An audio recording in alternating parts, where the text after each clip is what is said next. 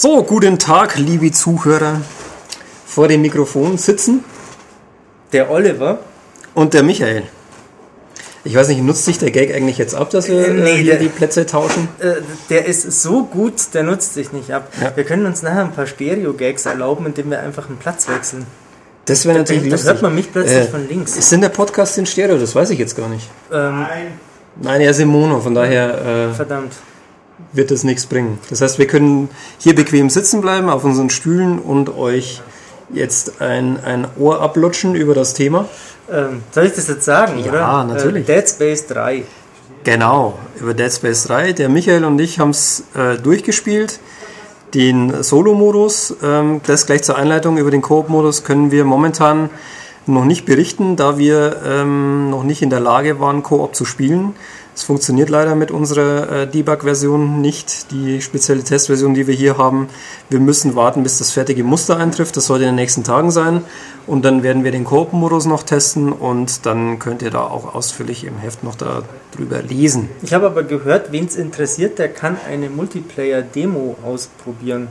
Weißt du da was davon? Ähm, ich so? weiß nur, dass es eben diese Demo gibt und ähm, dass man eben da mit, mit den beiden Protagonisten, mit Isaac und Carver, äh, das mal ausprobieren Ja, kann. das reicht mir aber nicht, um darüber dann äh, ein fundiertes Urteil mir zu erlauben.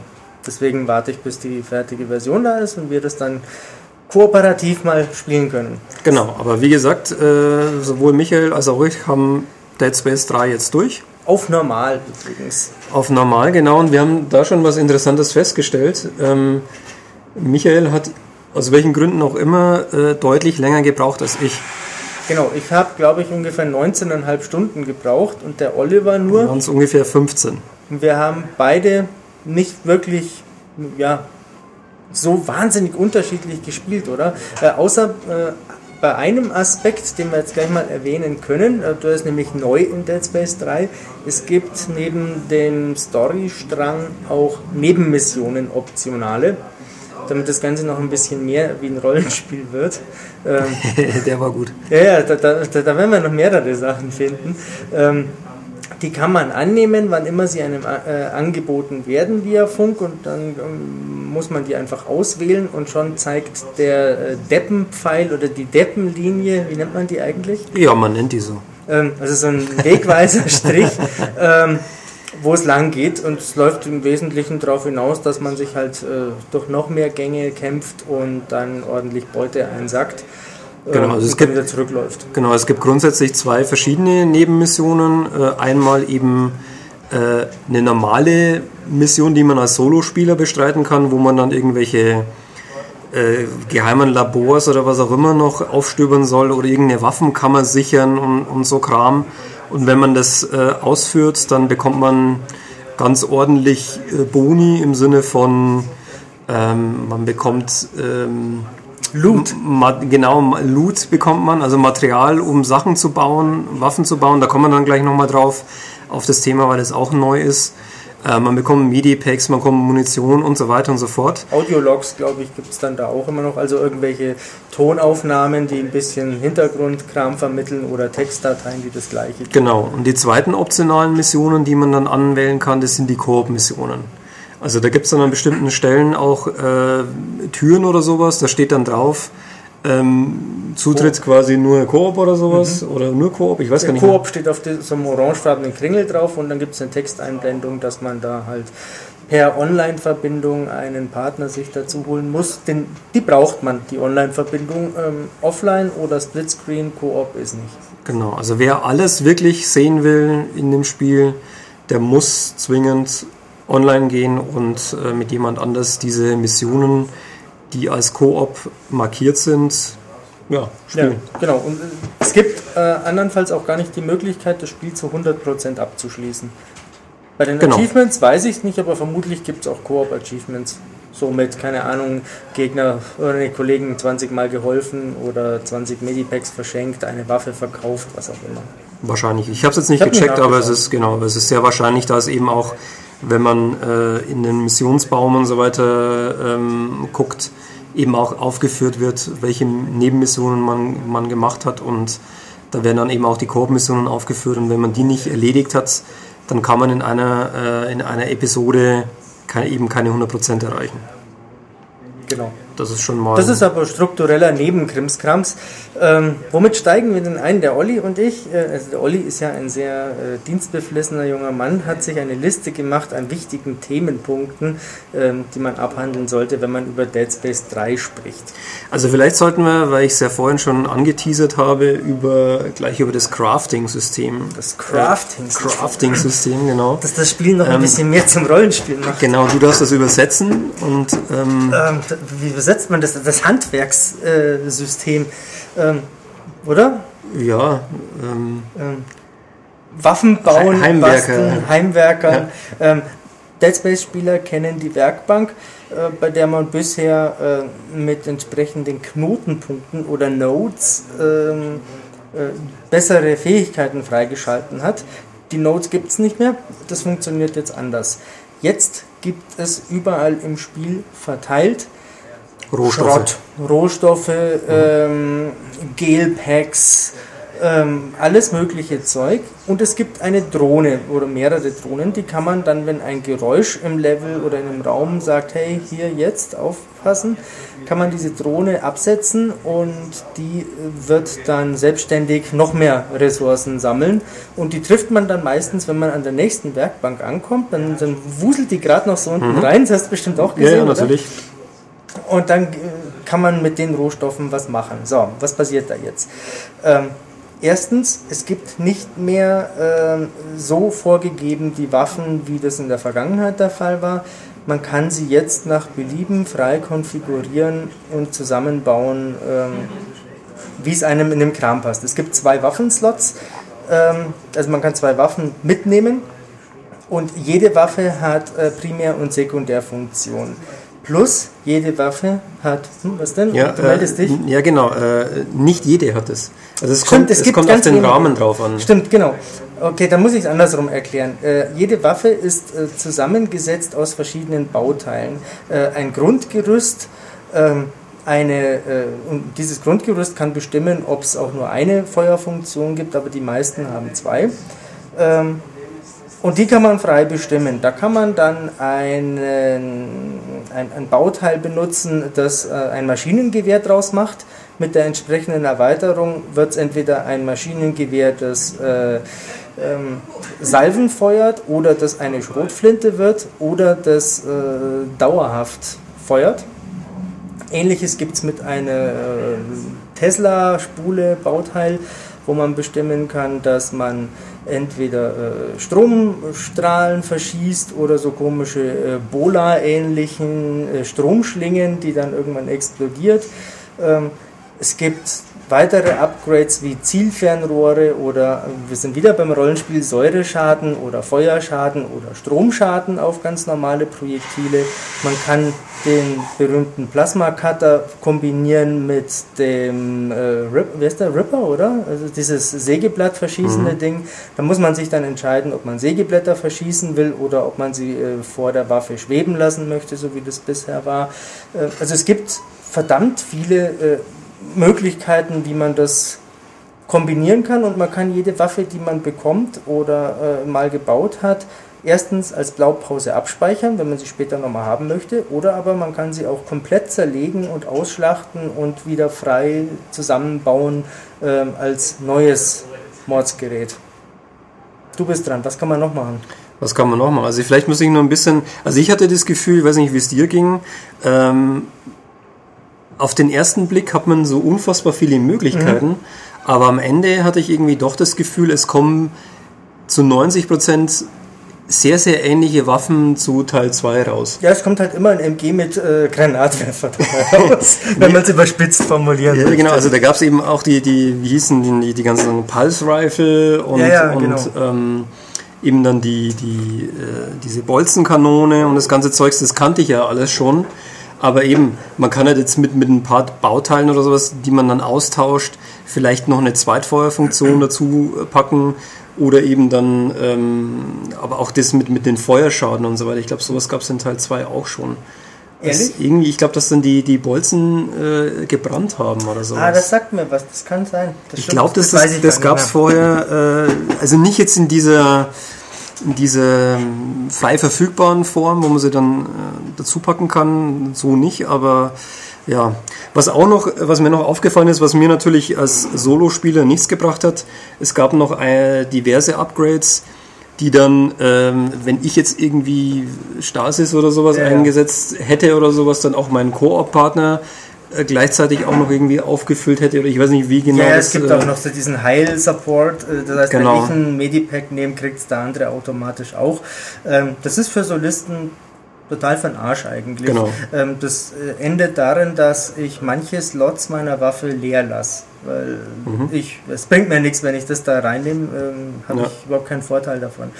Ähm, Und ähm, also am Anfang war ich ja sehr, sehr skeptisch gegenüber diesem, diesem System. Äh, ich habe mich dann im Laufe des Spiels ein bisschen besser damit angefreundet, muss aber jetzt abschließend sagen, ähm, dass mir persönlich irgendwie ist es befriedigender, an, an bestimmten Stellen Waffen zu bekommen und die dann irgendwie noch schrittweise einfach aufrüsten zu können. Und es wird mir vorgegeben, was dann passiert. Mhm. Also das, das fand ich mir persönlich einfach als Geschmackssache ein bisschen befriedigender, als teilweise so ein bisschen planlos rumzuprobieren. Ähm, welchen Rahmen nehme ich denn jetzt und, und welchen, welche Zweitfeuerfunktion und, und, sollte ich da jetzt mal Säure dazu packen oder nicht und so weiter. Zumal man, wenn man, ähm, also es nennt sich dann im, im, Spiel, in Englisch heißt es Frame, wahrscheinlich heißt es im Deutschen ein Rahmen ähm, von, von dieser Waffe. Wenn man den austauscht und gegen einen anderen ersetzt, dann muss man alle ähm, zusätzlichen Sachen, die man vorher eingebaut hat. Also es gibt dann so, so äh, zusätzliche Slots, wo man dann Damage erhöhen kann, also die, die äh, Schaden. Den Schaden, genau. Wir haben es in Englisch gespielt, äh, deswegen so ein bisschen die Dings oder, oder die, die, die Nachladezeit und so weiter ähm, verkürzen kann und so weiter und so fort. Und diese ganzen Sachen, die man da ursprünglich eingebaut hatte, die fliegen dann alle raus. Ja, ja. Man hat den neuen Rahmen und dann ist man erstmal noch irgendwie, keine Ahnung, fünf Minuten beschäftigt. Ja, welche äh, Zusatzteile baue ich denn jetzt eigentlich wieder ein, damit ich ungefähr wieder auf diesen Schaden von vorher komme und auf die äh, Reichweite oder was auch immer und so fort. Also kann ich sofort unterschreiben. Ich finde, es gibt da zwei verschiedene Ansätze, die man gehen kann und äh, Dead Space wählt jetzt den anderen. Ähm, nämlich diesen, äh, ja, ich würde auch wieder sagen, Rollenspieleransatz eigentlich. Äh, sie geben mir ein relativ kompliziertes System an die Hand, das mich äh, befähigt, meine Waffe genau so zu machen, wie ich das haben möchte. Ähm, der andere Ansatz ist dieser klassische It-Software-Ansatz. Ähm, ich spiele und spiele und spiele in dieser befremdlichen Umgebung und genau dann, wenn der Entwickler das sagt, bekomme ich eine neue Waffe und denke mir, boah, jetzt aber, jetzt mhm. kann ich wieder was. Und vor allem, jetzt habe ich diese neue Waffe, jetzt kommt dann Zelda-mäßig äh, mhm. gleich auch äh, ein entsprechender Gegner, bei dem ich das brauche. Ähm, das funktioniert natürlich nicht mit dem Ansatz, den Dead Space 3 da jetzt äh, nimmt, weil ich möglicherweise ja ähm, eine Waffe mir baue, die äh, überhaupt nicht auf die folgenden Gegner abgestimmt ist was dafür sorgt, dass ich dann bei der nächsten Werkbank, die eine Viertelstunde entfernt ist oder so, oder höchstens mal eine halbe, ähm, das Ganze wieder umschmeiße. Und mhm. ich aber eigentlich nie so genau weiß, was mich jetzt als nächstes erwartet und wie ich dann am besten gerüstet bin, was bei mir dazu geführt hat, dass ich bei meinen insgesamt vier Feuerfunktionen versucht habe, das ausgewogen zu gestalten. Das heißt, ich habe äh, eine Schnellfeuerfunktion und dann halt noch eine wuchtige, langsamere an derselben Waffe und bei der anderen dann vielleicht umgekehrt. Also ich bin da, da muss ich äh, gestehen, ich bin völlig planlos vorgegangen und habe dann die Erfahrung gemacht, äh, eben auch durch dieses neue System, dieses, du musst es selber zusammenbauen, deine, deine Sachen. Das hat dann bei mir dazu geführt, dass ich im Endeffekt das Spiel eigentlich mit drei Waffen durchgespielt habe. Wo magst du erzählen, welche? Ähm, ich habe mir eine Art Maschinengewehr gebaut. Ich habe die, die Line Gun, die kennt man ja schon aus dem ersten Teil. Ähm, die habe ich mir ähm, entsprechend aufgerüstet und die, die andere war noch die, äh, die Bolzenkanone. Okay. Und da habe ich jetzt auch nicht darauf geachtet, ob jetzt irgendwie die Zweitfeuerfunktion mir noch irgendwas Besonderes bringt oder sowas, sondern ich habe es einfach irgendwie zusammengeschraubt und ähm, das hat dann einfach funktioniert, weil ich die Sachen dann so hochgerüstet hatte mhm. mit, mit, mit kleineren Upgrades, dass sie erstens sehr, sehr starken Schaden gemacht haben Und ähm, durch das, dass ich immer ein Maschinengewehr dabei hatte, was ein bisschen schneller feuern konnte, konnte ich mir meinen zweiten Waffenslot einfach irgendwas langsameres, mhm. aber dafür umso kräftigeres erlauben. Aber ich hatte nicht eben diesen, diesen Drang, du musst jetzt irgendwie mehr ausprobieren oder hey, jetzt habe ich eine neue Waffe bekommen, jetzt probiere ich die auch mal aus. Das gab es überhaupt nicht. Und das fand ich jetzt auch ein bisschen schade, weil mhm. eben so bei diesem anderen System, so ich bekomme immer wieder neue Waffen hinzu, da funktioniert das bei mir persönlich besser im Sinne von, jetzt will ich es ja auch mal ausprobieren. Mhm. Fand ich ein bisschen schade. Ja. Also ich war am Anfang auch skeptisch. Ich kann mich mit dem System durchaus anfreunden, weil das äh, mir ermöglicht, permanent irgendwie zu optimieren. Äh, gerade durch die angesprochenen Upgrades mit schneller Nachladen oder größere äh, Magazine und so, da ist immer noch ein bisschen Luft nach oben auf der Suche nach der perfekten Waffe. Ähm, und das führt uns jetzt super zu einem äh, Aspekt, der damit eng verwoben ist, oder? Ja, die Mikrotransaktionen. Die Mikrotransaktionen, genau.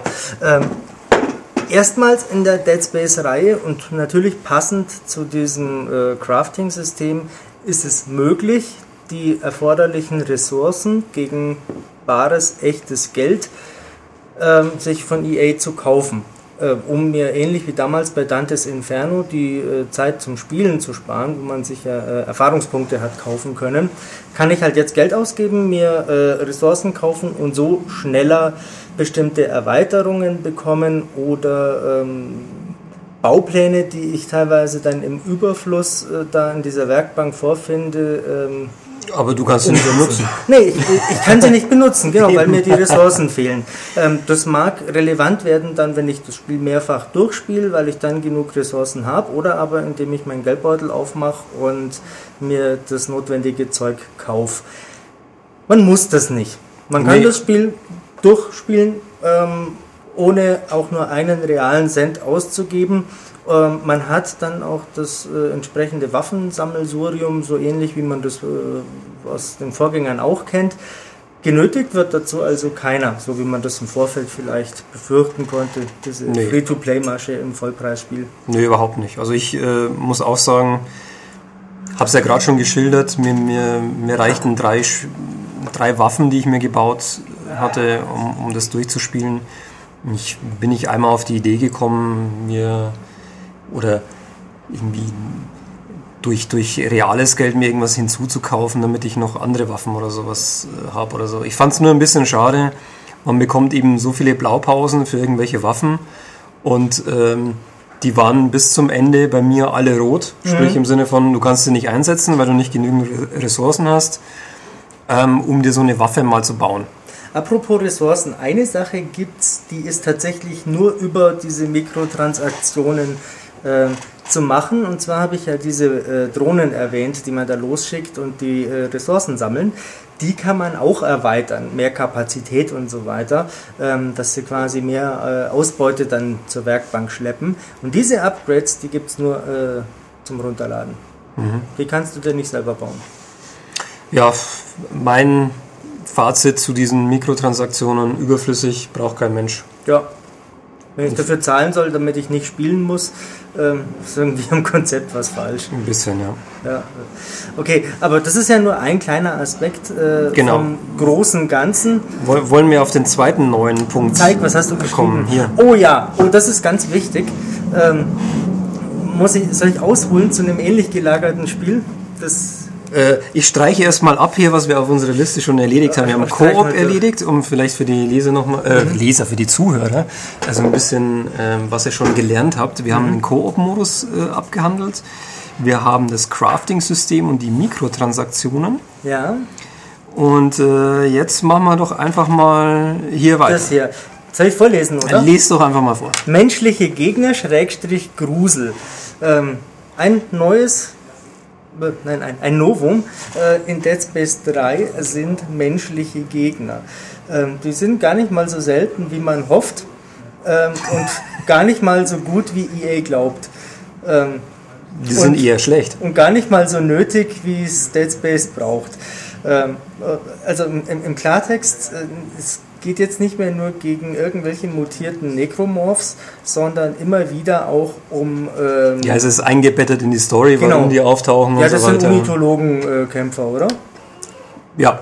Schon. Ja. Ähm, Unitologen, weiß man als Serienfan, das ist diese äh, Kirche, die, äh, die, diesen Marker anbetet und auf die Conversion heißt es immer, Konversion, oder? Also dieses Vereinigen. Mhm. Ähm, hey, Borg, oder? Schon ein bisschen, ja. ähm, äh, die sind da drauf aus und der Isaac hat ja dann doch den Bauplan vom Marker irgendwie im Kopf, weiß man ja nach Teil 2. Also ist er eigentlich wie Alan Ripley in Alien 3 äh, gleichsam die größte Bedrohung für die Bösewichter, ähm, weil er alles vernichten kann, oder aber ähm, der, der, Heilsbringer, mhm. weil er quasi den Marker in sich trägt. Ähm, ist mir auf dem Weg zur Arbeit heute aufgefallen, dass das Spiel einige Parallelen mit Alien 3 hat. Äh, mhm. Was so ist das Alien, ja, ja, Parallelen sind ja auch nicht zu übersehen. Genauso wie bei das Ding aus einer anderen Welt. Mhm. Ähm, ja, es gibt also diese menschlichen Gegner. Und wie läuft das jetzt ab? Man kann es in der Demo, glaube ich, sogar ähm, äh, ausprobieren. Und auf der E3 wurde es ja auch gezeigt. Der Isaac rennt da rum, kann sich ducken. Äh, er kann sich immer ducken, wenn man auf den rechten Stick drückt. Und er kann sich vor allem auch hinter hüfthohen Deckungen ducken. Ähm, genau, wo der auch nichts passiert, obwohl genau. dein Kopf ein bisschen drüber schaut. Der Kopf schaut ein bisschen drüber. Ich kann problemlos aus dieser Deckung raus dann auf die äh, Dummkopfgegner schießen, die da irgendwo so in der Bildmitte von einer Deckung zur anderen sausen, so mal einen Schritt nach links und mal nach rechts, dann mhm. ducken sie sich wieder und schauen wieder nach oben, schmeißen mal ein paar Granaten oder auch äh, Stasis-Granaten, die ich richtig fies fand, weil ich Das hatte ich so gestern auch dann. Das ist super, oder? Ja, genau. Dann fällst du so ganz langsam durch die Luft, während drei Leute auf dich einschießen und du weißt schon, ja gut, in 10 Sekunden oder in 20 sterbe ich dann und ich mhm. kann nichts machen. Mhm. Äh, kann eigentlich gleich Start drücken. Nee, es geht glaube ich gar nicht dann. Ähm, naja, auf jeden Fall gibt es diese menschlichen Gegner, die kann man treffen, während sie mich nicht treffen. Und äh, man kann das eigentlich nicht mit einem äh, Deckungssystem Marke Gears of War oder Uncharted oder so vergleichen. Äh, eigentlich duckt er sich halt nur vor einer Mauer. Genau. Ja. Und also es ist sehr, sehr rudimentär, das Ganze. Genau. Ähm, und ja, eigentlich total überflüssig. Ja, vor allem, weil auch eben die, äh, ich meine, in Dead Space gab es ja seit Teil 1 eben so die, die, die, die Gegner und man musste bei den Gegnern irgendwie eine gewisse Taktik anwenden oder man wurde darauf geeicht, baller erst die Füße weg, ja. ähm, dann werden sie gebremst und dann sind sie auch schwächer und so weiter und so fort. Und diese menschlichen Gegner, also für meinen Geschmack, die passen nicht wirklich rein und die sind halt auch, da merkt man es dann umso mehr, die sind einfach nur dumm. dumm die stehen irgendwo rum. Witzlos, und, ähm, Genau. Und man, man zielt halt irgendwie aus seiner Deckung mit, mit so, so, so einem Pointer, den man irgendwie sieht, auf die Köpfe und dann macht es Peng Peng, dann platzt der Kopf und dann war es das. Kannst auch auf die Beine schießen, dann fetzt die Beine weg und dann purzeln sie unbeholfen zu Boden. Ja. Ähm, also der Punkt ist der, wenn ich mit einem Maschinengewehr auf Soldaten schießen will, dann spiele ich nicht Dead Space 3. Dann spiele ich eine Milliarde andere äh, Shooter, dann warte ich noch ein paar Wochen, bis Army of Two kommt. Ähm, aber dann brauche ich kein Dead Space dafür. Jetzt, kommt, jetzt sitzt der oh. Tobias an seinem Platz und ja. hat ein, ein was ist denn das? Ja. So ein Schaumstoff-Schießgewehr und ja. ein Nerfgun. Ein, eine Nerfgun, genau. Da, da, schießt er ein bisschen rum. Ja. Sieht ein bisschen nach Lippenstift aus. Ich habe jetzt auch sofort an Lippenstift Oder? gedacht. Ich auch. Ja, genau.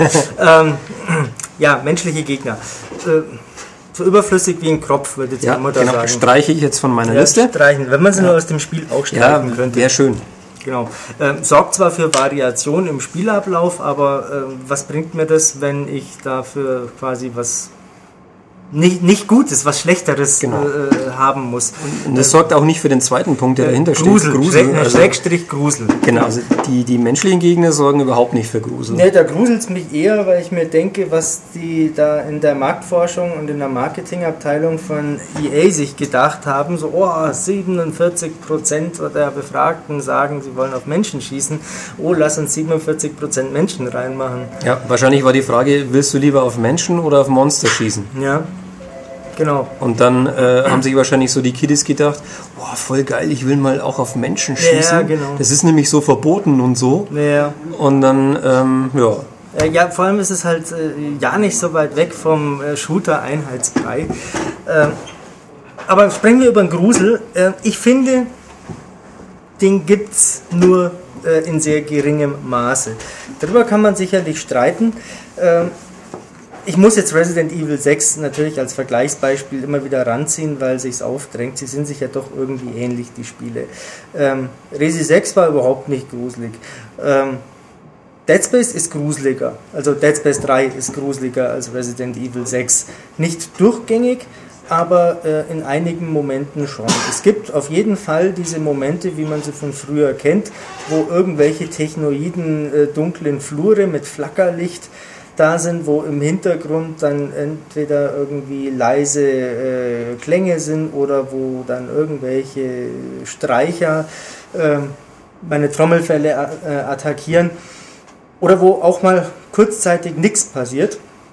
Es gibt aber, finde ich, viel zu oft die Momente, in denen äh, ich ja, überrannt werde mit äh, äh, Gegnern, wo ich nur in der Ecke stehe und äh, irgendwelche Viecher auf mich losstürmen und mich anbrüllen und dazu das komplette Orchester irgendwas spielt.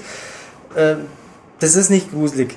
Ähm, außerdem ist es nicht gruselig, wenn ich äh, am hundertsten Lüftungsschacht vorbeilaufe und weiß, entweder jetzt oder nachher, wenn ich wieder zurückkomme, springt irgendwas brüllend da raus und schreit mich an. Bestenfalls gruselig finde ich ein paar Momente, wo äh, bestimmte Gegnertypen wirklich fies mich anplären. Man kennt aus den Vorgängern diese, äh, ich weiß gar nicht, wie die heißen, die, die so eine gelbe explosive Geschwulst am Arm haben und die, die schreien so irre. Das funktioniert immer noch und es gibt in Dead Space 2 so, äh, so einen Gegnertyp, der sich immer hinter äh, Ecken verschanzt, rauslugt und dann auf allen Vieren auf mich losstürmt und schreit. Ja, das so funktioniert so eine Art auch. Riesenhund. Naja, genau. Die haben schon einen Namen, ich habe es nur leider vergessen. Ähm, das funktioniert, äh, finde ich, immer noch. Äh, unterm Strich gibt es aber viel zu viele Gegner, die ich schon kenne aus früheren Spielen, weswegen ich genau weiß, was passiert und die Bedrohung weg ist.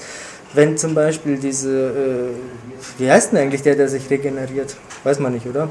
Ähm, ich wüsste nicht, dass die alle einen Namen haben in irgendeiner Form. Also, Aber auf jeden Fall so wie, wie die Regeneradores, glaube ich, hießen sie in, in Resident Evil 4. Ähm, man schießt bestimmte Teile ab und die wachsen halt dann mit der Zeit wieder nach. Also man kann dann, äh, wenn man ihm die Beine wegschießt, dann kann er sich nur noch langsam bewegen, das ist schon, hilft schon mal. Aber die Beine, die äh, wachsen nach. Ja, gibt es ja in Dead Space 1 und 2 auch schon. In Teil 1 fand ich, war das noch recht pointiert, weil es irgendwie ja relativ spät ist und so eine zentrale Konfrontation. In Teil 2 kommt es auch gegen Ende, wie er dich da so ein paar Räume lang verfolgt. Mhm. Fand ich auch noch unangenehm. Äh, jetzt in Teil 3 kommen sie schon relativ früh im Spiel. Ich schieße drauf, merke, ah, jetzt blubbert es da am Boden, ah, der baut sich wieder zusammen, alles klar. Äh, äh, Stasestrahl auspacken, bremsen, ab durch die nächste Tür. Ähm, das ist nicht mehr gruselig, finde ich. Ja, und das zumal. Ist zu vorhersehbar. Und zumal, also das führt uns ja auch äh, wunderbare Überleitung jetzt zu, zu dem nächsten Punkt, der hier drauf steht eben dieses, äh, dieses Schematische, was sich dann irgendwann mal im, im, im, Laufe der Zeit offenbart. Also so dieses, wie du vorher schon erzählt hast, man sieht Lüftungsschächte an der Wand und man weiß, okay, da passiert noch was. Oder eine Leiche liegt irgendwo und die kann ich dann ausgerechnet nicht zertreten oder genau. telekinetisch herholen. Oh, warum bloß nicht? Genau, also das ist irgendwie, man, man fällt einmal drauf rein, vielleicht maximal zweimal aber das Problem ist ja dann im Spiel, dass es nicht eben ein- oder zweimal vorkommt, sondern gefühlt 20 Mal ja, oder, ja. oder 30 oder 40 Mal. Und dann ist es eben vorhersehbar, ach ja, alles klar, passiert wieder Folgendes und es kommen wieder 50 oder 60 Gegner auf mich zu. Ich stehe ähm, gleich wieder in der Ecke. Genau. Ich ärgere mich gleich wieder, dass das Nachladen zu lang dauert genau, und dann das Zielen raus, so was geht. Und das, und das, Treffersystem. Aber da kommen wir gleich noch. Ja, also, fügt sich alles wunderbar zusammen. Aber ich wollte nochmal auf dieses Schematische eingehen. Unbedingt. Ähm, das gibt es nämlich jetzt eben nicht nur in, in, diesen Räumen, wo man dann die, die, äh, die Lüftungsschächte sieht, sondern auch in, ja, wir wollen nicht zu viel verraten, aber auch bei bestimmten Bosskämpfen ist es eben dann so, dass sie diese Masche immer und immer wieder auspacken, im Sinne von, du hast einen riesen Brocken, den es ja, hauptsächlich zu bekämpfen gilt, weil nur wenn du den bekämpfst und besiegst, dann geht es weiter. Und gleichzeitig werden dir irgendwie unablässig irgendwelche kleineren Gegner vor die Füße geschmissen. Mit denen du dich zusätzlich herumschlagen musst und die dann irgendwann tierisch nerven. Also gerade zum, zum Schluss hin wird es echt an einigen Stellen abartig. Empfand ich zumindest so. Und ich hatte dann einfach irgendwie äh, die Masche gehabt, auch in einigen Räumen und so weiter, wo sie mir die, die Sachen dann serviert haben, versucht einfach durchzulaufen und durch die nächste Tür zu flüchten. Weil ähm, für mich ein Problem von, von Dead Space 3 ist die Masse an Gegnern.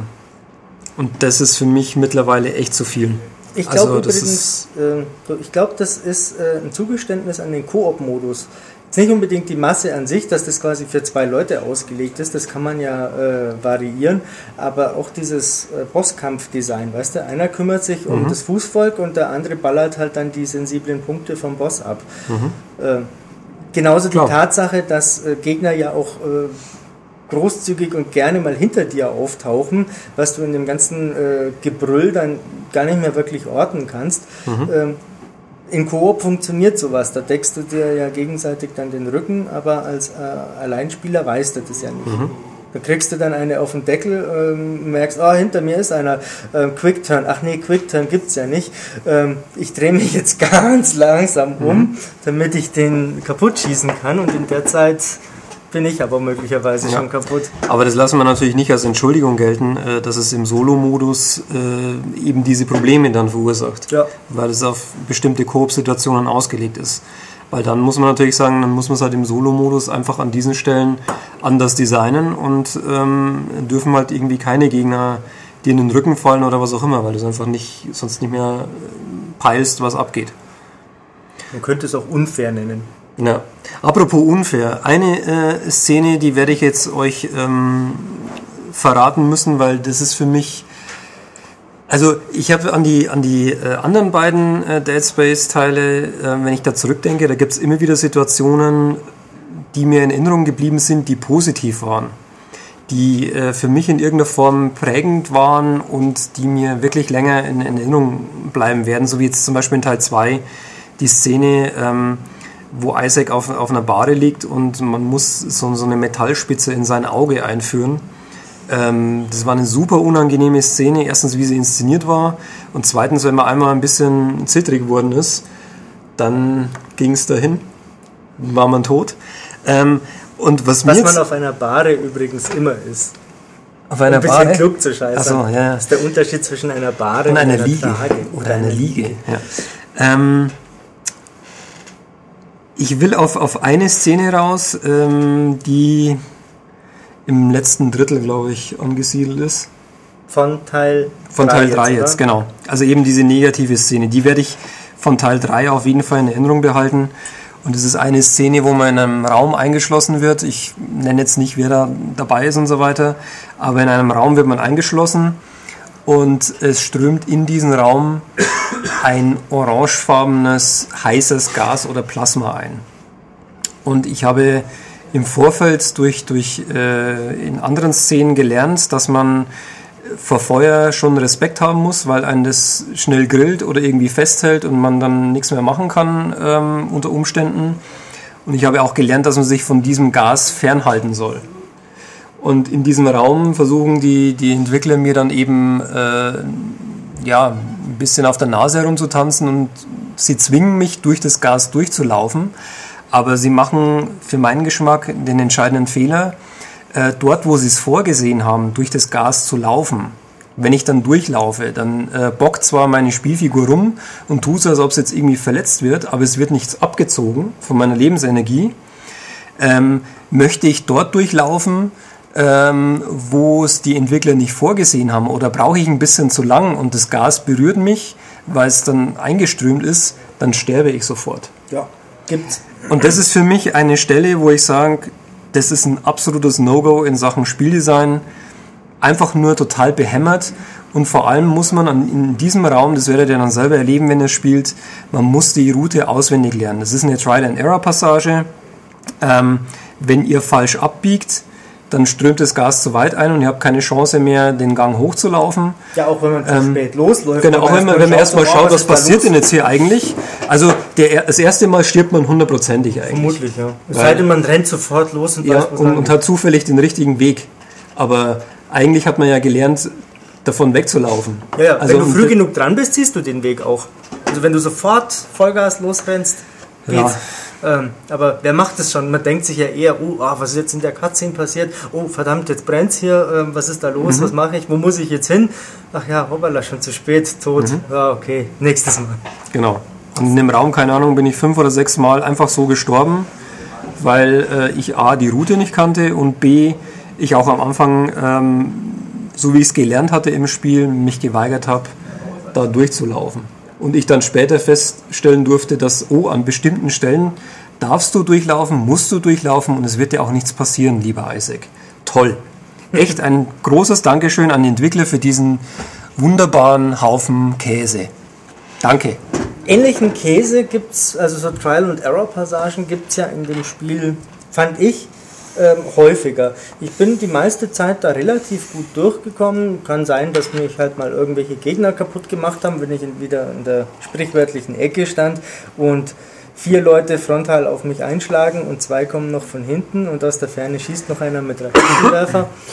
Aber äh, zwischendrin waren auch immer wieder so Momente, wo ich zigmal gestorben bin. Das mag bei irgendwelchen Zwischenbossen der Fall gewesen sein, wo ich mal gedacht habe, jetzt bin ich aber hier in Lost Planet gelandet. Du weißt, welchen ich meine, oder? So ein fettes Käferähnliches Vieh mit äh, Tentakeln und gelb leuchtenden Schwachpunkten im Schneegestöber. Mm, ja, und da, da muss ich dann quasi eine Ausweichrolle machen. Isaac kann jetzt eine Ausweichrolle, so eine Hechtrolle oder Seitwärtsrolle, wie Marcus Phoenix auch. Und das hat aber auch irgendwie nicht immer gleich so richtig geklappt, wie ich mir das vorgestellt habe. Und wenn du dann mal da liegst und der kommt her und hackt in dich rein, dann fängst du halt nochmal von vorn an. Und die äh, einführende Cutscene kann man dann auch nicht äh, überspringen. Das musst du immer und immer wieder anschauen, wie das Ja. Vieh daherkommt und dich erstmal anschreit. Also es gab viele Szenen, ähm, ich habe ja eben gerade nur eine rausgegriffen, aber es gab auch noch andere Szenen, wo man ähm, mit, zum Beispiel mit, mit, mit seiner Gesundheitsleiste ziemlich am Ende war. Man hatte keine Health Packs mehr dabei. Ähm, die Munition war auch knapp und man musste irgendwie ein, ein relativ langes Stück überwinden, ohne zu sterben, bevor der nächste Speicherpunkt kam. Und wenn man kurz vor diesem Speicherpunkt äh, draufgegangen ist, dann musste man den ganzen Käse nochmal neu machen, das man vorher auswendig gelernt hat. Ja, Und da waren, da waren ein paar Sachen dabei, wo ich mich echt geärgert habe, weil das, das hätte es nicht gebraucht. Und in, in der Form, das liegt für mich zum einen an dieser Masse an Gegnern und vor allem auch noch, das ist unser nächster Punkt, auch auf der Liste, am Trefferfeedback. Sowohl Trefferfeedback meine ich jetzt, ähm, wenn ich auf Gegner ballere, dass ich genau sehe, habe ich jetzt den Gegner eigentlich getroffen oder, oder nicht. Also wenn ich jetzt zum Beispiel mit meiner, mit meiner Line Gun, die man aus den ersten beiden Teilen ja auch kennt, wo man eben gezielt Gliedmaßen und so weiter abtrennen kann. Man kann die jetzt übrigens nicht mehr drehen. Oder? Die Line Gun sowieso nicht, das geht immer nur beim Plasma Cutter. Und den kannst du drehen. Stimmt, beim Plasma Cutter war das. Ja. Nee, dann entschuldige ich mich für, äh, können die Entwickler nichts dafür, das war bei dieser Line Gun, genau. Aber ähm, die war bei mir auf volle Damage aufgerüstet und ähm, ich habe auf Gegner geschossen und ich habe eigentlich erwartet, dass bei den, bei den Standardgegnern so beim, beim ersten Treffen einfach die, die Beine weg sind. Wahnsinnig. Und dann habe ich irgendwie gedacht, hey, hast du jetzt vorbeigeschossen? Aber eigentlich, ich hast doch gesehen, es ging irgendwie durch. Und dann beim zweiten Treffer sind sie dann gefallen. Aber beim ersten Treffer ging einfach diese, diese äh, keine Ahnung, diese, diese, diese Blitzschnur, die da abgeschossen wird, die ging einfach durch, ohne dass sich der, der Gegner irgendwie drum gekümmert hätte. Oder ein Anzeichen gemacht hätte, oh, ich wurde übrigens getroffen, du bist richtig. Der Necromorph kennt keinen Schmerz. Genau, Die schreien nur so, weil sie wütend sind. wahrscheinlich. Oder hungrig. genau. Ähm, ja, aber ich weiß schon, was du meinst. Und äh, du hast mir ja von einer Situation erzählt, wo es andersrum noch viel unangenehmer war. Und ich kannte die auch, nämlich das Trefferfeedback bei mir. Klar, es gibt die Momente, wo der Isaac dann so rumzampelt, so, äh, äh, äh, was ist jetzt los? Äh, äh, und ich habe keine Kontrolle drüber. Ähm, es gibt aber auch die Momente, wo er einfach getroffen wird. Ähm, Gerade so, so im Fußbereich ähm, nagen dann da halt ein paar rum, am besten noch von hinten, wo man es gar nicht gesehen hat. Und Genau, auf einmal fällt man tot um und weiß gar nicht warum. Genau, und am besten noch äh, in einer Szene, wo man eh irgendwie auf andere äh, Necromorphs schießt und äh, Isaac dann auf dem Bildschirm so positioniert ist, dass mehr oder weniger nur noch die Waffe zu sehen ist, weil die Kamera irgendwie so nah an ihm dran ist und man sieht seine Lebensleiste ja. gar nicht. Das heißt, ich bekomme weder ein, ein optisches Feedback im Sinne von, äh, oh, meine Lebensleiste geht von, von grün auf rot runter, schön langsam, noch irgendwie äh, ein, ein weiteres optisches Feedback im Sinne von Isaac fängt an zu zucken oder, oder er wird aus seinem, aus seinem Zielmodus herausgerissen. Ähm, fand ich auch an einigen Stellen, also gerade freut euch schon mal auf den Endkampf, da wird euch das bestimmt passieren. Ähm, sowohl bei Michael, glaube ich, als auch bei mir einige Male der Fall gewesen, wo ich einfach auch mal so da gelegen bin und dachte mir, hä, warum? Ja, ja. Ich habe doch alle getötet. Und dann kam irgendwann mal so ein, so ein, so ein Schwenk äh, am Schluss, so ein bisschen nach oben und dann habe ich gesehen, dass hinten zwei oder drei an mir nagen. Mhm. Finde ich auch ein, Ding der Unmöglichkeit. Ja, fand ich jetzt auch nicht so glücklich und ich fand es auch nicht äh, so befriedigend. Ich erwarte mir ja irgendwie, dass äh, es die Gegner so richtig schön, schön in Stücke fetzt. Also es tut's schon. Ähm, die kann man schon immer noch zerlegen. Ähm, Gefühlt würde ich aber sagen, es spielt längst nicht mehr so eine große Rolle oder es verkommt irgendwie äh, zur Nebensächlichkeit. Ja. Übrigens auch, äh, apropos zur Nebensächlichkeit verkommen sind übrigens Isaacs Todesanimationen. Das stimmt. Äh, die ähm, gibt es nämlich quasi in der Form, so wie ihr sie vielleicht kennen und lieben gelernt habt, in den Vorgängern nicht mehr.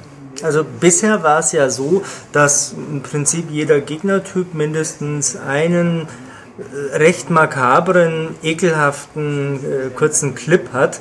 Mhm. Ähm, sowas wie, äh, es gibt ja diesen Gegnertyp, der so lange Klingenarme hat, der rammt dann halt in Teil 2 dem Isaac die Klinge in den Mund und schiebt es immer weiter ran, äh, bis es ihm halt quasi den ganzen Kopf auseinanderreißt. Und lauter solche ekelhaften äh, Sachen. Und jetzt, ja, da bricht der Oberkörper von den Beinen. Äh, Wenn überhaupt. Das, das, also, war es das. Genau, also ich hatte das Gefühl, zu 80 Prozent fällt Isaac um, es wird rot und mhm.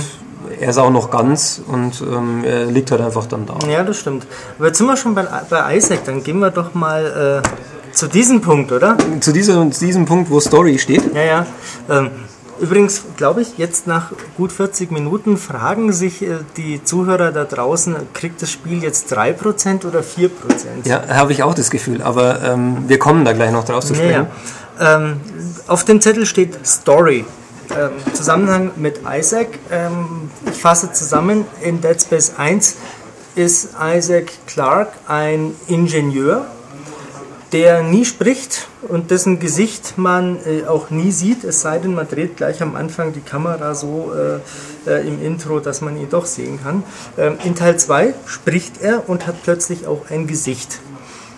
Und in Teil 3 spricht er noch viel mehr, hat ein Gesicht und ist, ähm, hat ein, ein Liebchen und befindet sich in einem äh, Dreiergespann, die Frau zwischen zwei Männern, er mehr oder weniger der coole Auserwählte, der den Bauplan des Markers im Kopf hat und quasi ähm, eigentlich keinen Bock mehr hat, irgendwas zu machen, aber genau, dann doch natürlich auch mit sich selber Riesenprobleme hat. Genau, hat mit sich selber Probleme, lebt. zieht sich zurück, ähm, so wie der, der, typische Actionheld, der sich zurückzieht, der alkoholische Bruce Willis, ähm, mhm. der Solid Snake, der in Alaska wohnt.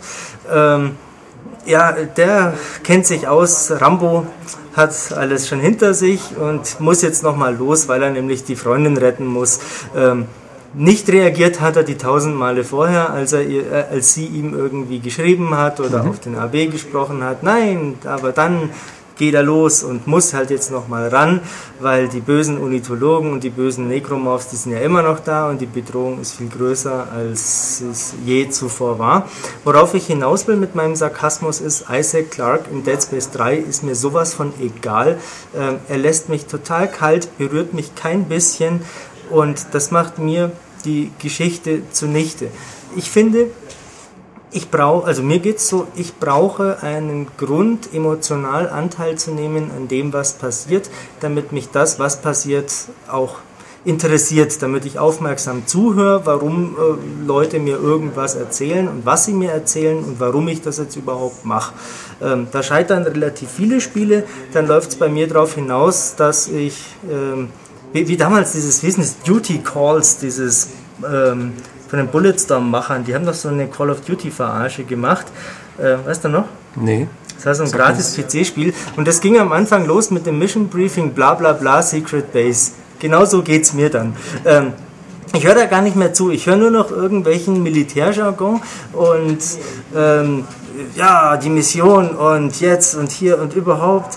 Äh, ich denke, ich leck mich am Arsch. Ich laufe jetzt einfach der Zielmarkierung hinterher. Ich drücke auf den Stick, ah, Pfeilsack, geh da hin, okay, auf dem Weg dahin schieße ich alles kaputt und tot. Mhm. Ähm, ich habe dann auch keine Lust, die Textlogs zu lesen, äh, weil mir, mir fehlt einfach dann äh, der Bezug zu diesen Sachen. Und das war bei Isaac Clarke in Dead Space 1 und 2 viel ausgeprägter. In Teil 1 wohlgemerkt, obwohl er kein Wort sagt. Und in Teil 2 hauptsächlich deswegen, weil sie so Psychospielchen mit ihm abziehen. Mhm. Aber jetzt ist er halt der äh, kurzrasierte äh, Action-Hau drauf äh, Krieger, der überhaupt keine psychischen Probleme mehr zu haben scheint.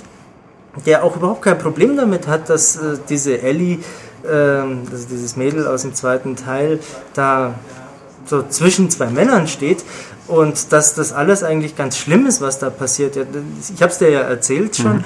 Ähm, der lässt ja auch nach irgendwelchen fetten Bosskämpfen jetzt irgendeinen flockigen One-Liner raus, irgend so ein fluffiger Spruch, so yeah, fucker, take this und sowas.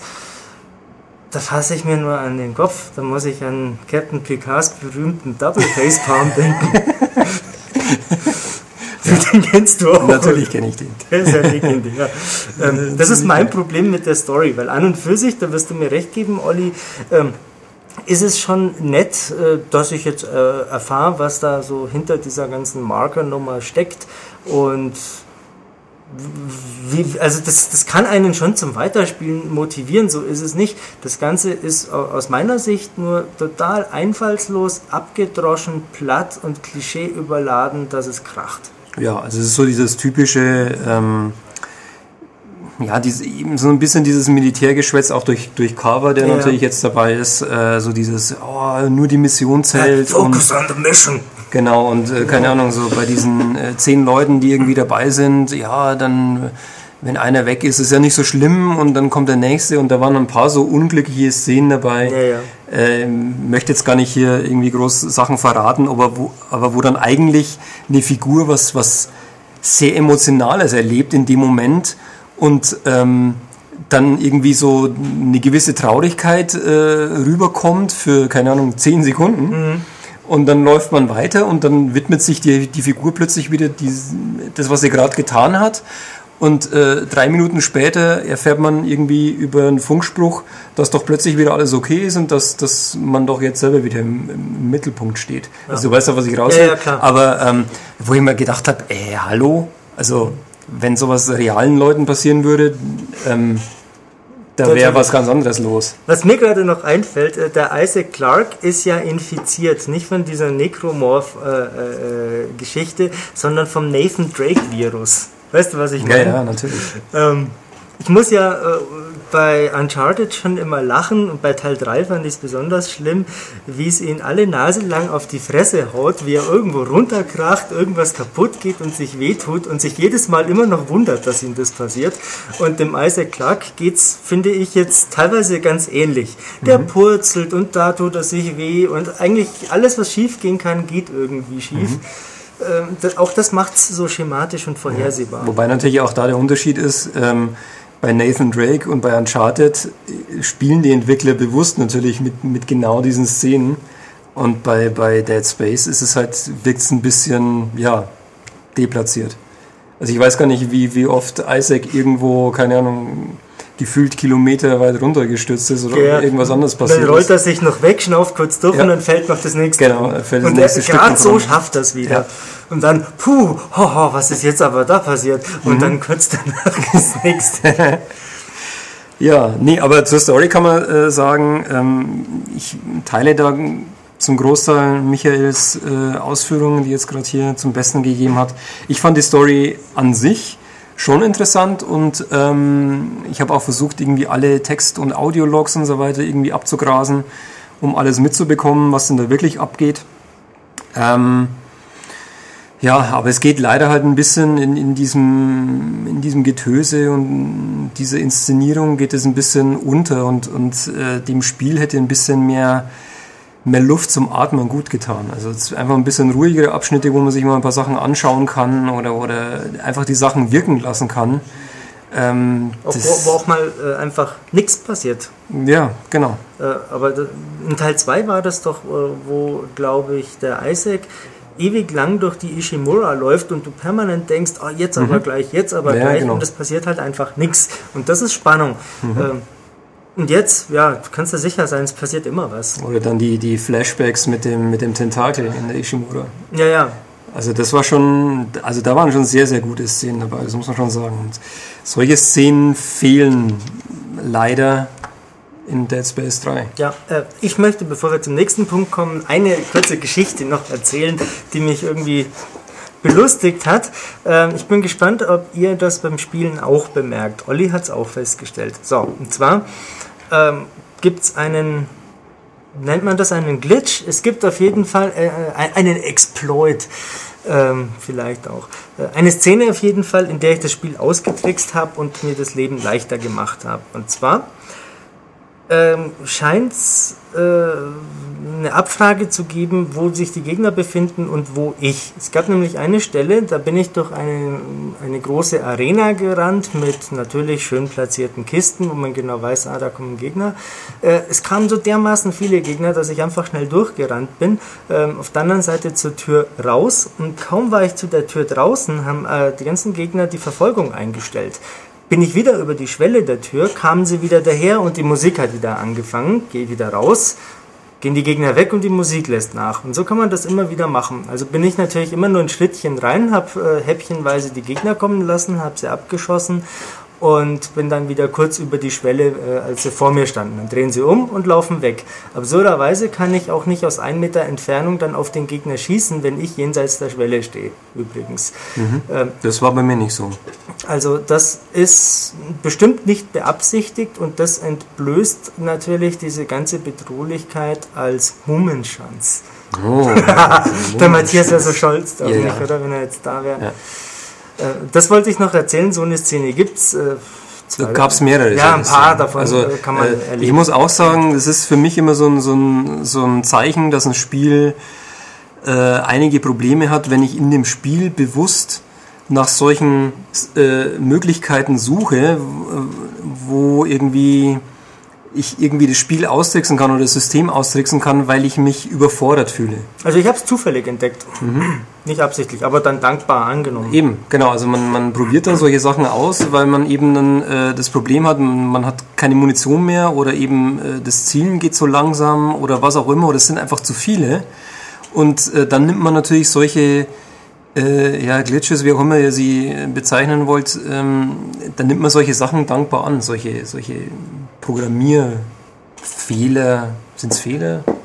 Eigenheiten, sagen wir, nennen wir es mal Eigenheiten, ähm, um sich damit dann das Leben ein bisschen einfacher zu machen. Unterschreibe ich. So, äh, jetzt haben wir, Aber jetzt. Äh, jetzt haben wir 53 Minuten lang ähm, geschimpft. geschimpft über Dead Space 3, das in der Game Informer 9,75 bekommen hat, ja. wie ich gelesen habe. Ähm, und wird es bei uns nicht bekommen. Nee. Ein bisschen ähm, mehr. Ein bisschen mehr, äh, natürlich. Wir haben ja ein ähm, 100er-System. Ja, ja, eben. es kriegt 11 Prozent. Sehr schön. Gut gemacht, Oliver. Ähm, es ist nicht alles scheiße, was stinkt, ähm, um es plump zu sagen. Ähm, das Spiel hat definitiv äh, positive Sachen und definitiv auch überragende Sachen. Ja, also äh, es ist immer noch ein gutes bis sehr gutes Spiel. Das halt, ähm, wir haben jetzt einfach mal diese, diese ganzen Sachen herausgestellt, weil es sind Einzelszenen, das zieht sich bei Weitem nicht durch die 15 oder 20 Stunden, die man spielt. Es sind immer wieder so vereinzelte Sachen, wo es die Entwickler einfach übertreiben, aber das äh, passiert natürlich auch in anderen äh, sehr hoch bewerteten Spielen in irgendeiner Form. Also auch wenn ich jetzt äh, bei einem Bioshock oder sowas die, die stinkende Nadel im Heuhaufen suchen möchte, ja. werde ich sie bestimmt auch finden. Nicht in der Häufigkeit wie bei einem Dead Space 3, aber ähm, natürlich gibt es auch bei solchen Spielen suboptimale Sachen. Richtig. Die haben wir jetzt einfach mal ein bisschen ausführlicher erzählt. Weil äh, die anderen Sachen, die können wir eigentlich relativ schnell äh, abhandeln. Schon. Also äh, Grafik super sauber, Ja. super geil, Sound überragend, Ja. ähm, generell die Präsentation Also, äh, hervorragend. ich möchte es gern vertiefen, an kleinen Details festmachen. Wenn man stirbt, sind die Ladepausen außerordentlich kurz. Ähm, wenn ein Übergang zwischen einer Videosequenz und dem Spiel stattfindet, äh, oder andersrum, dann gibt es nicht wie ganz oft irgendwelche Kameraruckler oder äh, Sachen, wo es mit der Perspektive nicht passt. Irgendwas, was so visuelle Brüche verursacht. Ähm, es gab bei mir, als ich es auf der PS3 gespielt habe, äh, nie einen Ruckler, der mir aufgefallen wäre. Kann schon sein, dass mal irgendwo die Bildrate äh, in die Knie geht, aber ist mir nie aufgefallen. Ähm, beim Kameradrehen, finde ich, läuft es blitzsauber. Äh, Tearing habe ich keins gesehen. Ja, ging mir genauso. Ich habe die Xbox 360 Version Ja, gespielt. sogar die Schatten, die ja in Dead Space 1 und 2, also die Echtzeitschatten, immer so 8-Bit-mäßig ausgesehen haben, die waren immer so pixelig, äh, sind jetzt immer noch pixelig, aber äh, nicht mehr so arg. Find, ich finde, das sieht Mhm. Ja, ja, die besser Schatten aus. waren äh, sehr gut. Auch einige Passagen im, im Schnee und so weiter fand Mhm. ich, äh, also gerade die Texturen von, von, von Bergen oder sowas, äh, wo dann so ein bisschen der Schnee drauf liegt, waren sensationell. Der Schnee äh, oder die Fußspuren sind nicht ganz so gut wie in Uncharted 2, aber äh, immer noch ziemlich gut. Also es ist auch nicht ganz so, ähm, wie soll ich sagen, von der Präsentation her so. Also ich würde sagen, Uncharted 3 oder sowas ist fast perfekt, weil du da auch keine Ladezeiten hast. Also du hast in, in Dead Space 3 hast du Ladezeiten immer wieder mal und die variieren, ähm, je nachdem vor welcher Tür du gerade stehst. Ähm, Dauert es mal, also zumindest auf der Xbox 360 waren es mal so 15 bis 20 Sekunden. Das Oder ging mir bei der PS3 auch so, dass man da äh, äh, warten muss, Genau. bis es geladen ist. Quasi. Also da sind, sind andere Spiele, also eben ein Uncharted oder sowas, das hat da noch einen Tick die Nase vorn, aber die sind schon beide sehr, sehr nah beieinander bei, bei, bei Technik, Präsentation und so weiter. Also die Animationen von Dead Space 3 sind deutlich besser, weil der Isaac nicht wie so ein Depp rumzappelt, äh, wie, wie der Nathan Drake in Uncharted 3, was, wie ich finde, der Präsentation nicht gut tut. Ähm, aber äh, ja, auch bei, beim Sound äh, kann man sicherlich, wenn man es kritisieren möchte, sagen, Möchtest dass du nochmal diesen, diesen äh, Kopfhörerhersteller nennen Äh, an dieser Stelle? Biodynamic, Mhm. natürlich habe ich Dead Space 3 mit dem sündhaft teuren Biodynamic gespielt, ähm, um ja die ganzen filigranen Details äh, äh, zu hören. Dieser Podcast wird unterstützt von Produktplatzierungen. Du solltest aber, glaube ich, dazu sagen, dass das jetzt ein Gag ist, sonst äh, wird das Ja, ja, es ist ein Gag. Also ich hoffe, die Leute, die zuhören, verstehen, dass wir beide die Witzigen in der Redaktion Wir, wir sind. sind hier die Witzigen, wenn Ja. der Schmied nicht da ist. Genau. Das muss man schon sagen. ähm, ja, aber unabhängig vom äh, äh, Kopfhörer, äh, man kann kritisch vielleicht anmerken, dass das Sounddesign jetzt nicht gerade überrascht. Äh, also die Monster brüllen wie eh und je. Ähm, wir hatten es letztens ja in der M-Games sogar mal geschrieben, äh, dass der Komponist, glaube ich, 60 Instrumente äh, halt je, jeweils eine eigene Note hat spielen lassen, um so einen äh, verstörenden Klang zu erzeugen, weil ein Orchester halt normalerweise viel weniger äh, unterschiedliche Noten spielt. Und das hört man schon. Das ist so eine, äh, so eine Kakophonie. ja, genau, eine atonale Kakophonie. Ähm, es ist, das, das plärt einfach nur unbequem ins Ohr, ähm, was es ja soll in dem Moment. Äh, Im Prinzip versteifen sie sich schon auch immer auf die Dynamik. Sprich, es ist mal leise und dann ist es schlagartig unglaublich laut. Ja. Also auch zum Beispiel äh, gestern noch eine, so eine Szene gehabt in der Dekon Dekontaminationskammer. Ähm, genau, also dieses, dieses äh, ja, Rauschen oder, oder, oder, oder äh, Pfeifen des, des Dampfes oder sowas, das da, da reinkommt, das ist schon extrem. Das ist natürlich schon auch äh, die billigste äh, Art und Weise, jemanden zu erschrecken. Anschreien, Ja. wenn er nicht damit rechnet, obwohl man in Dead Space dauernd damit Ah! rechnet. Ja, genauso wie jetzt. Ich bin tatsächlich ein ganz klein bisschen zusammengezuckt, Ja. was der Olli aber Ich hoffe jetzt die Zuhörer hat. auch. Ähm, Das war jetzt eben dieser Effekt, wir wollen ja auch ein bisschen was Ja, bieten. Ich mache das ja auch immer gern mit Leuten beim Filme anschauen oder so. Mhm. Einfach mal anschreien. Sollte man. Ähm, ja, aber trotzdem, das Sounddesign ist wie bei EA-Spielen eigentlich so ziemlich immer ähm, außerordentlich gut. Mhm. Ähm, Vergleich, äh, ich habe es Tobias habe ich glaube ich erzählt, ich habe äh, Devil May Cry auf PS3 jetzt angefangen und bei mir gibt es da immer wieder mal Aussetzer im Ton. Mhm. Äh, die hatte er nicht, aber sowas reißt mich sofort ja, raus.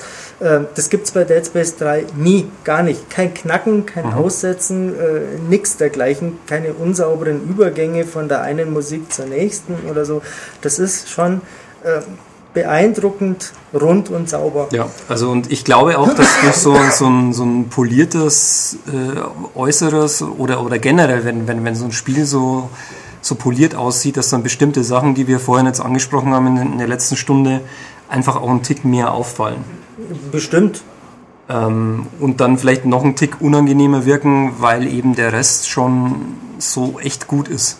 Und ja. man sich dann denkt, Mensch, hättet ihr doch nur ein bisschen mehr über diese Stelle nachgedacht oder, oder hätte sie besser rausgelassen oder was auch immer, weil man sich dann wünscht, dass ein, dass ein gutes bis sehr gutes Spiel dann eben dann herausragend geworden wäre. Aber ist es jetzt bei Dead Space 3 nicht geworden? Äh, was das dann konkret heißt in Zahlen, werdet ihr im, im Heft lesen? Das sehe ich auch so. Ähm, und ja, haben wir noch was hinzuzufügen? Dein Fazit? Äh, der schlechteste von den drei Teilen bislang. Vier Teilen. Ja, ich, Extraction zählt für mich nicht also, dazu. Gültet nicht. Gültet äh, nicht, genau. Also ich finde auch, es ist das äh, schlechteste Dead Space, das ich bisher gespielt habe.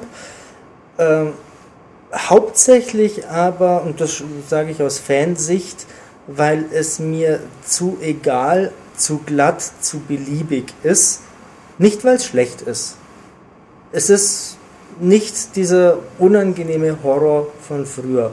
Es ist ein Hochglanz-Action-Shooter ähm, mit Identitätsproblemen. Ja, also ich würde mir auch für, für den nächsten Teil, so er denn kommt, unbedingt wünschen, ähm, dass sie nicht so sehr auf Marktforschung oder was auch immer hören, sondern einfach vielleicht auch auf ihr, ihr Herz. Und ja. das Herz schlägt bestimmt auch noch für diese teilweise grandiosen Gruselmomente aus Teil 1 in der ersten Hälfte oder sowas, ja. die da ähm, abgebrannt wurden. Ähm, da einfach ein bisschen zurückgehen und ähm, wieder ein bisschen mehr Atmosphäre statt. Ein bisschen weniger Mass Effect 3 reinstopfen und ein bisschen weniger Army of Two reinstopfen, sondern sich auf das besinnen, was Dead Space ja. eigentlich ist. Nämlich ein Resident Evil Metroid-Klon. Also Teil 1 ist auch schon so ein Marktforschungsopfer eigentlich, wenn man... Ja, also es war nicht konsequent, Teil 1. Äh, aber das war halt ein Horrorspiel, bei dem es mir hinterher ganz anders war. Und jetzt habe ich mich viel gelangweilt. Ja. Gut, das war's. Wir haben eine gute Stunde voll gemacht. Mhm. Hatten wir eigentlich gar nicht vor. Nee. Aber ähm, ja, ich hoffe, ihr hattet Spaß dabei. Und ähm, lasst euch durch unsere ersten 50 Minuten, die wir jetzt hier drauf eingetrommelt haben, ist äh, vielleicht doch nicht vermiesen, äh, Dead Space 3 eine Chance zu geben. Also an sich ist es immer noch ein, ein gutes bis sehr gutes Actionspiel.